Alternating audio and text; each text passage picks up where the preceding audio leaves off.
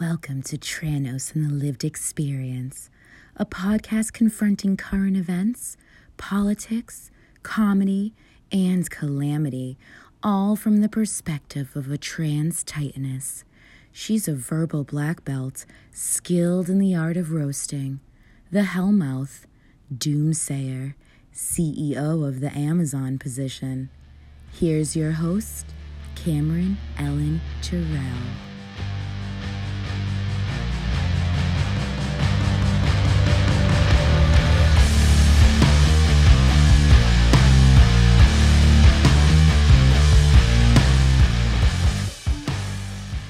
Welcome to Tranos and the Lived Experience. I'm your host, Cameron Ellen Jarrell, aka Tranos. Say that shit with your whole chest or be revisited by the ghost of sexual repression.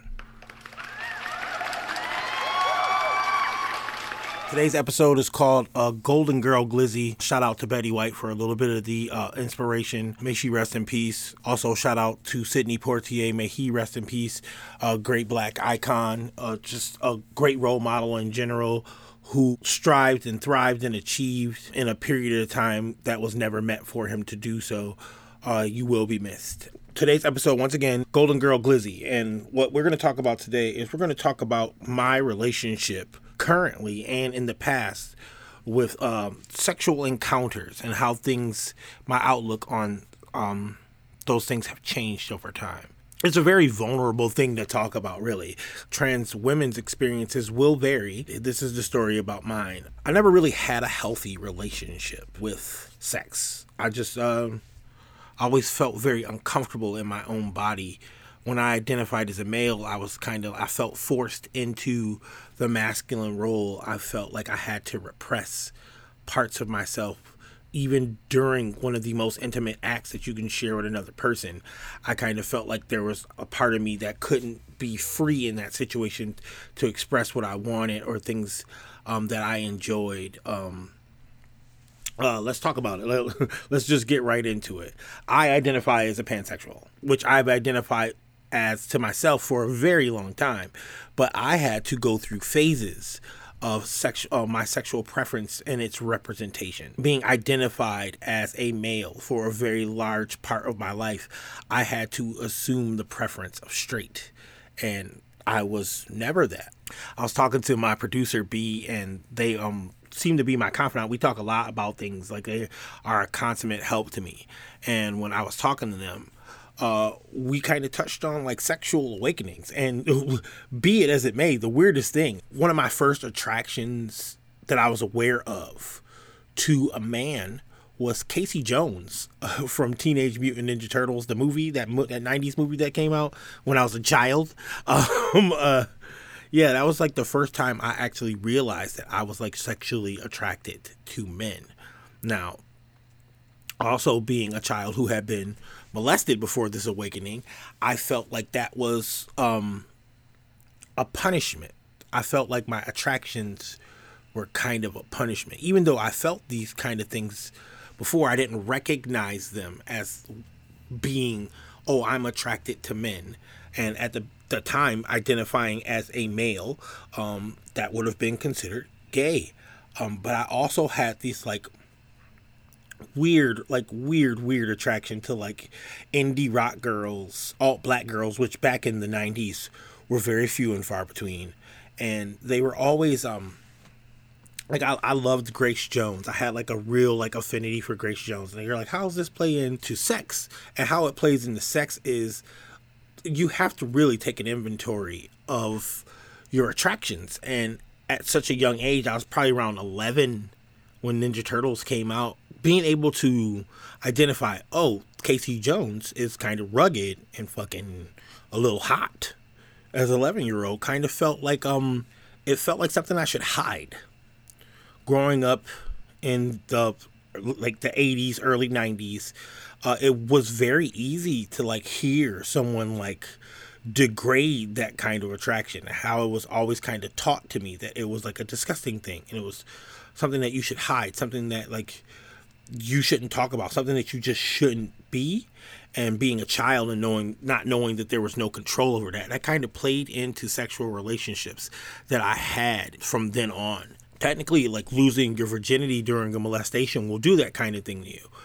Um, the first consensual sexual encounter I had um, was with my first girlfriend, my first like steady, like like long term, real girlfriend, and I couldn't. I felt like I couldn't share who I was even with her because at the time, like she was very conditioned to be like outwardly openly homophobic. Everybody around me kind of was.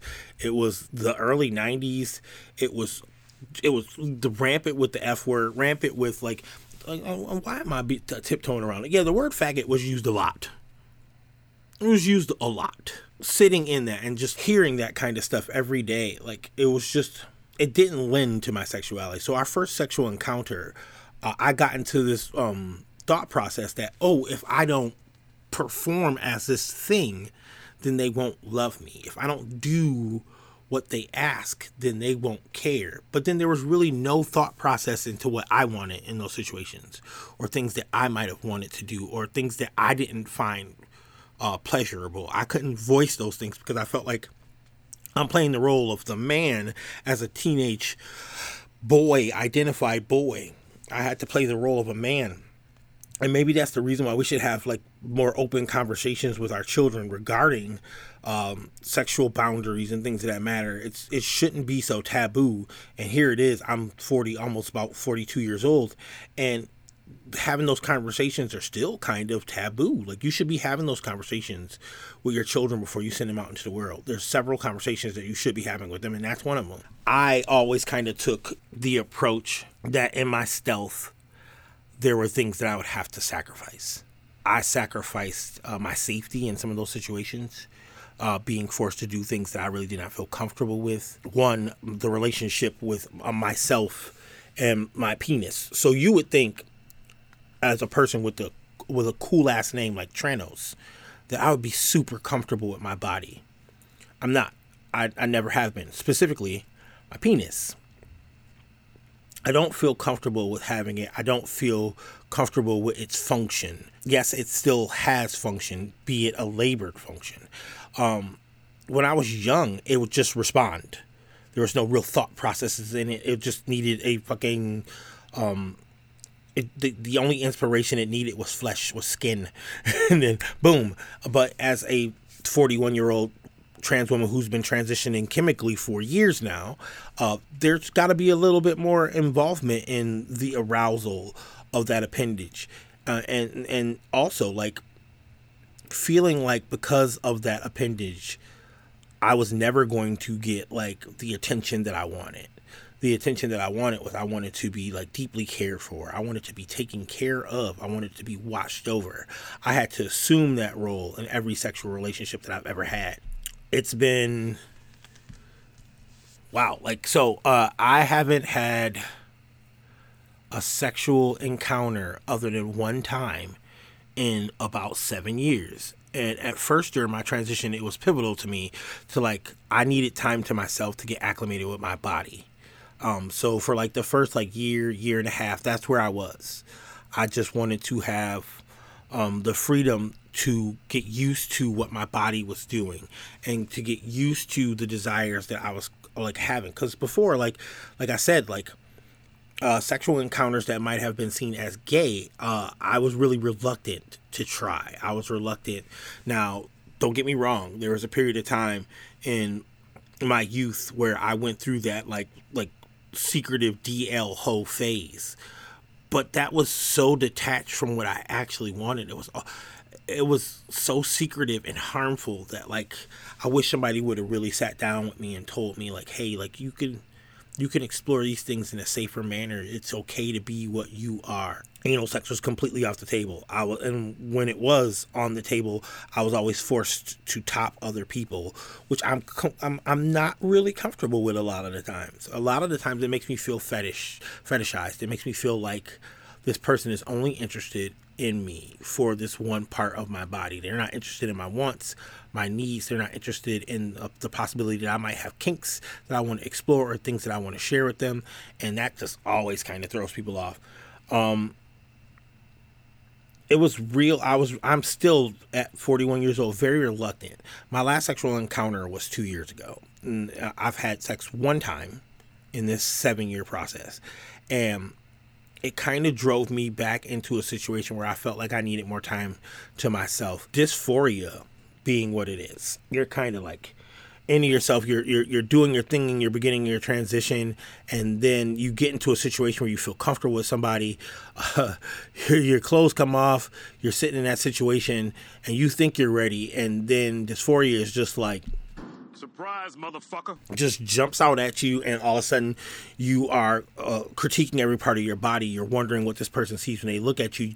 You're you're wondering if they're like comfortable with being around you. What role are they going to make you play? Are there any roles involved? Is this person going to harm you? It's just a lot of that shit going around. So my relationship to sex, as it relates to currently, is that like yeah, I have physical desires, but am I'm not in the emotional space to fulfill those desires because it, it, it's a lot about like me. And i know that sounds super set, like selfish but it is. It's really about like my comfort level currently. I spent a long time in my life like servicing others. I know that sounds fucking weird as shit right? It's like oh this bitch is talking about she serviced others. I'm not talking about sexual prowess because there was lots of problems in my sexual or in my sexual performance when it came to dysphoria. Like and a lot of times i couldn't explain that stuff to my partners because they just be like oh you're like we're not aroused. Like uh, I can't stop and say, oh, it's because I'm definitely afraid that you're going to, one, find out who I am, and two, I don't feel comfortable with using this appendage that feels like foreign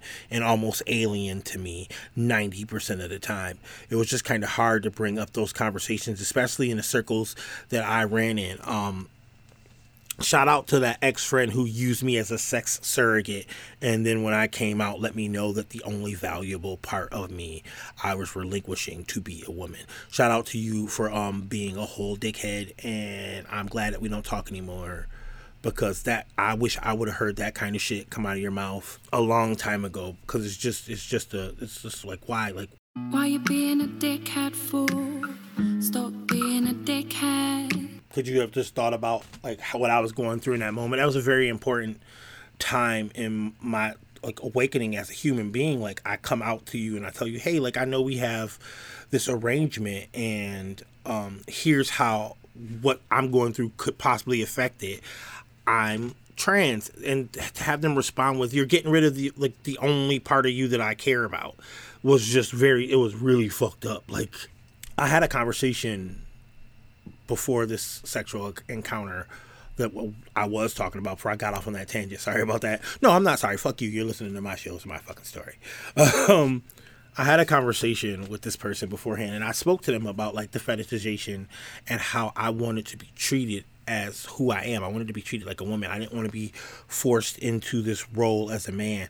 And they were on board, and then just like um, as this tryst began that's what i'm gonna call it a tryst began they kind of just like disregarded everything i said like disregarded. I was like forced into this situation where i had to be a top. I was forced into the situation where foreplay really wasn't a thing and if it was it was more me doing the foreplay than anyone else. They avoided parts of my body which made me feel really dysphoric and made me feel really just ugly. It, it just made me feel ugly. It it wasn't enjoyable for me. It I felt very used after the fact. This person immediately, like later on, like the next day, like sent me a bunch of critiques that you would send to a man, like your stamina and like your penis wasn't hard enough, and it just seemed like it took you a really long time to get like uh, ready for this to happen. But like, you didn't take any inventory during that situation and ask yourself like, what could I have done to help or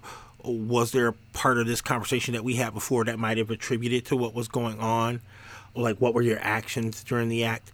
It just kind of soured me to like sex.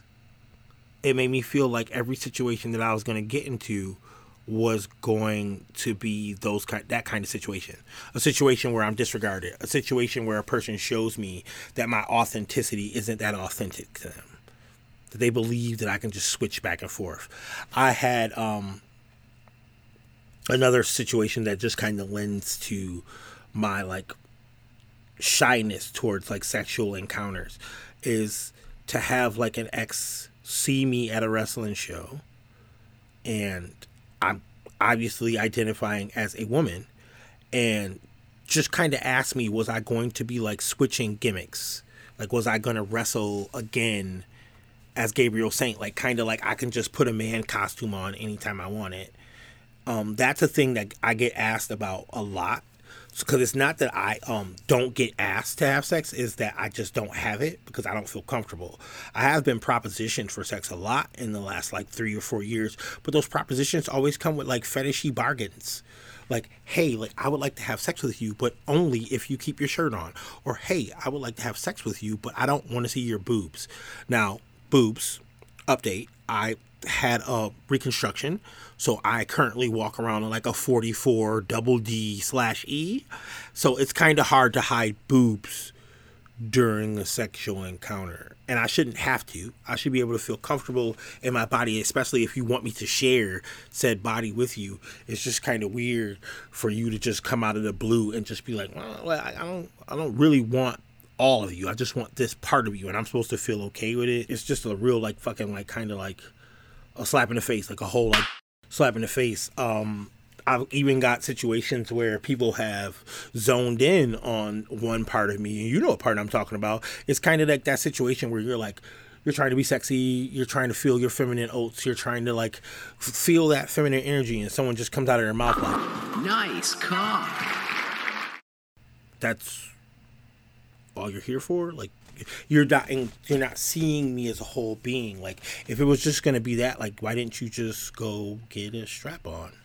Also um while we're on the topic uh men uh please stop asking in my dms if i'll top you. It's disgusting. It's fetishy.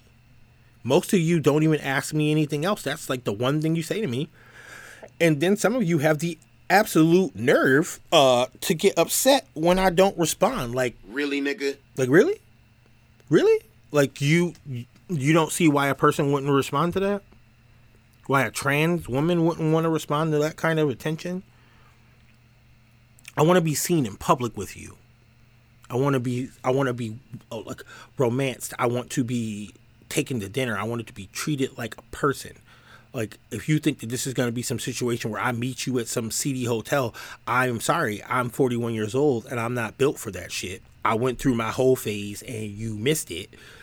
and you got to like kind of take what you get from me. Like I'm not willing to negotiate the way I was when I was young. I negotiated a lot of my sexuality away, a lot of my safety. I've negotiated away a lot of my comfort.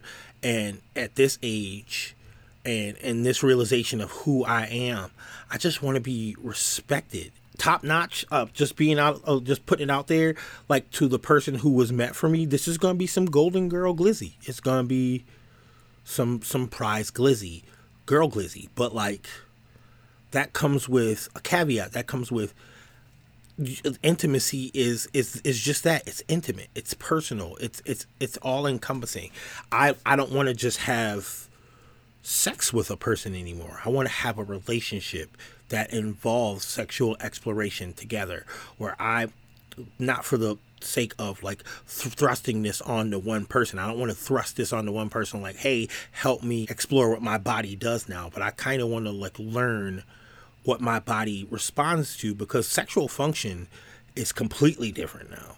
Sexual function is completely different. Uh, the difference between a male and female orgasm is astounding. And I know I'm only getting a dampened one because I am not configured for the full brunt of what a female orgasm feels like, but there is definitely a difference.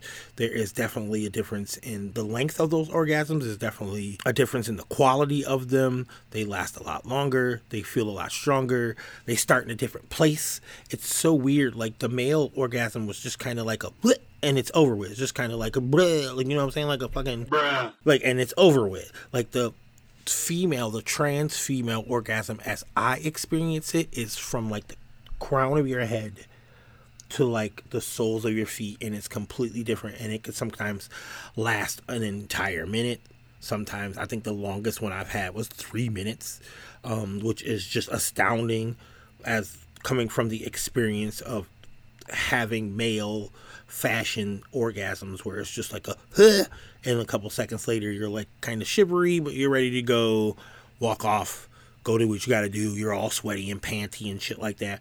Like the feminine orgasm starts in your mind.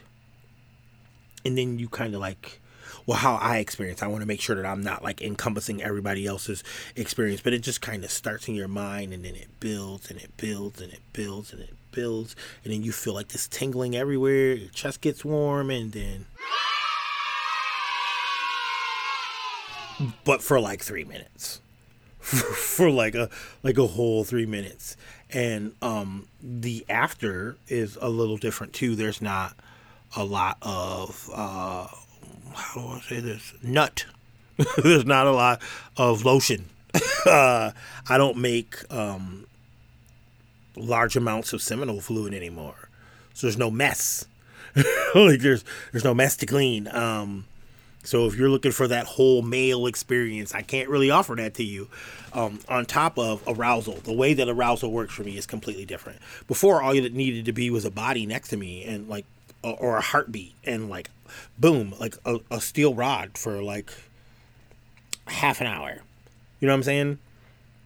Now it's it's got to be more involved like that arousal has to be constantly being like activated and like there there has to be like an ambiance there has to be a feeling there has to be like that that magnetism. Like it's not just oh you look pretty naked. It has to be like oh i care about this person or oh this person's so beautiful and this person is touching me in the right way and they're thinking about me which hasn't happened yet. None of that has happened yet. Um it's just a lot of fetishization that's going on when it comes to like sexual encounters that I've had. Uh, let's take a small break. I'm gonna hit some of this marijuana. Today's strain is uh, Granddaddy Purple, which is touted to have uh, a rumored to have some effects on sexual performance and sexual enjoyment. Also, today's song brought to you by the band Hole. The episode song is called Violet. Um, this song played huge into like my teenage inner female angst. Um, Courtney Love was a big influence. I mean, I know some of you are going to be like, what the fuck, Courtney Love? But yes, I listened to Hole religiously. Hold on a second.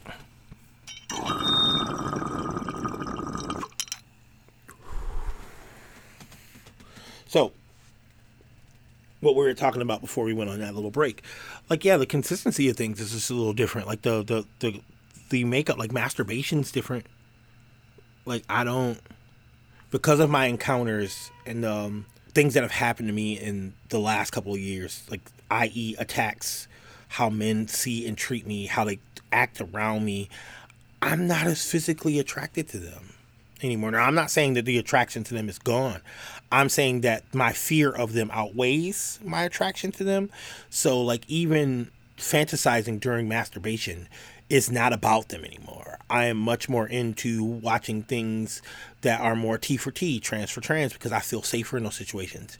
I imagine in my mind that even in my fantasies that another trans person will understand where I am and will take the time to like build with me. Will take the time to understand like what I'm going through, or maybe have some advice for what I'm going through. Not that it needs to be placed solely on their shoulders, because that's work that I need to do with myself, but it would be great to have a partner that understood that that work was happening. So, like, my attraction to men, like, I don't even watch porn with men in it anymore. I don't. It's just not like my my aversion to them and my like underlying fear of them has like dulled my attraction in them. When I was in my 20s, I was super attracted. I was super attracted to like athletic, strong bodies, these stupid porn tropes with men being like, oh, I'm the plumber, that kind of shit. Now it's just like, no, I'd rather watch intimate encounters with trans women. I'd rather watch cis women and trans women. I'd rather watch non non binary people but you throw a cis male into the mix, and I am through. I don't want anything to do with that. It kind of dampens the experience. It lowers my actual arousal, and then I'm just kind of done. like I said, this episode has been about me being really vulnerable about the things that have happened. And sexually, like, I need a relationship and I need a safe space for sex. And since I haven't had that, um, I kind of just don't engage in it. And I know people are like, you're 41, you don't have that much time on the clock. But we see people in life who have sex well into their like 80s and like have sexual, like healthy sexual relationships. And I think waiting a couple more years for the right person is worth like not doing that right now. Now, I'm not saying that that needs to be your choice. We're talking about like my experience. And my current experience is the, the one sexual encounter that I had in the last seven years was enough for me to like step back and be like, I think I need to reevaluate um, sexual relationships. Do I want to have casual sex with people at this current time? No. Um, am I a lot of the time being fetishized? And that's definitely not another thing that I want. Correct. That is definitely happening. And that's not something that I really want in my life. I think that sex is a very intimate thing. And if both people, both parties don't approach it that way, then you are just a receptacle, and I don't want to be anybody's receptacle. That's fire in the booth, my guy. That's fire in the booth, my guy. You hear that? That's that was fire. What I just said was fire, so I'm going to repeat it. I don't want to be anyone's sexual receptacle.